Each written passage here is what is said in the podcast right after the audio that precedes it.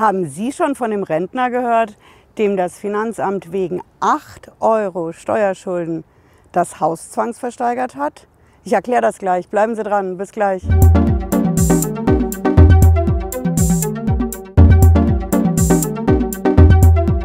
Schön, dass Sie dabei sind auf unserem Kanal Steuerrechtskanzlei Lederroller TV.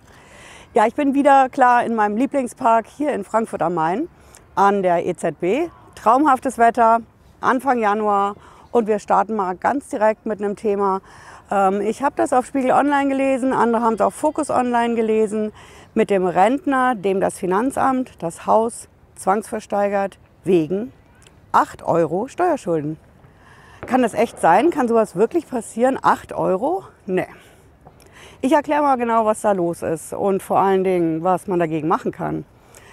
Das ist ein Rentner, der lebt in den USA und der hat sich ein Haus gekauft, hat es renoviert für die Altersvorsorge. Das war so gedacht, dass er dann mal später Mieteinnahmen hat. Und der sollte auf dieses Haus und das Grundstück Grundsteuer bezahlen. Ganz normal, so wie bei uns auch. Da ein bisschen die Besonderheit, Amerikaner, die müssen das selber ausrechnen, die Steuer, anmelden und bezahlen. Summa summarum, der hatte Grundsteuer zu bezahlen. Das war ein Betrag von 496 Dollar. Umgerechnet plus minus dasselbe in Euro. Und das hat er erstmal nicht bezahlt. Er konnte es nicht bezahlen, war nicht genügend Geld da.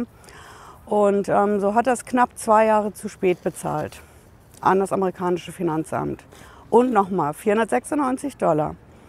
Das Finanzamt ist dann hingegangen und hat gesagt, wir versteigern dir eine Immobilie.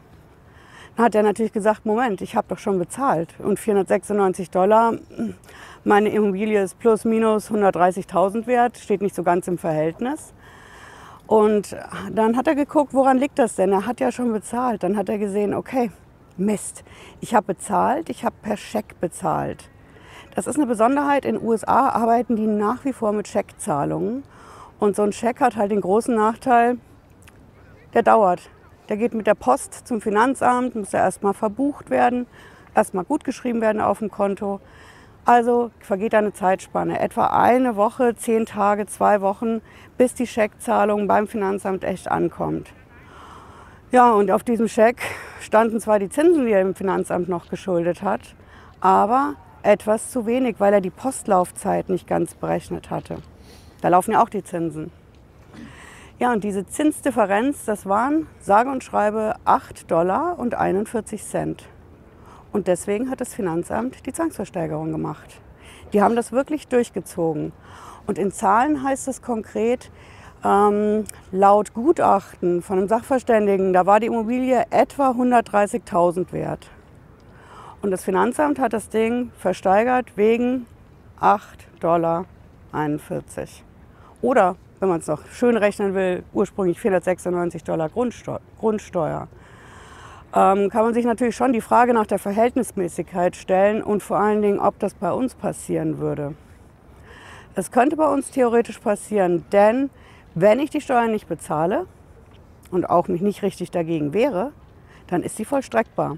Vollstreckbar heißt kontodicht, Immobilie zwangsversteigert, Geld gepfändet, alle möglichen Vollstreckungsaktionen die das Finanzamt entfalten kann.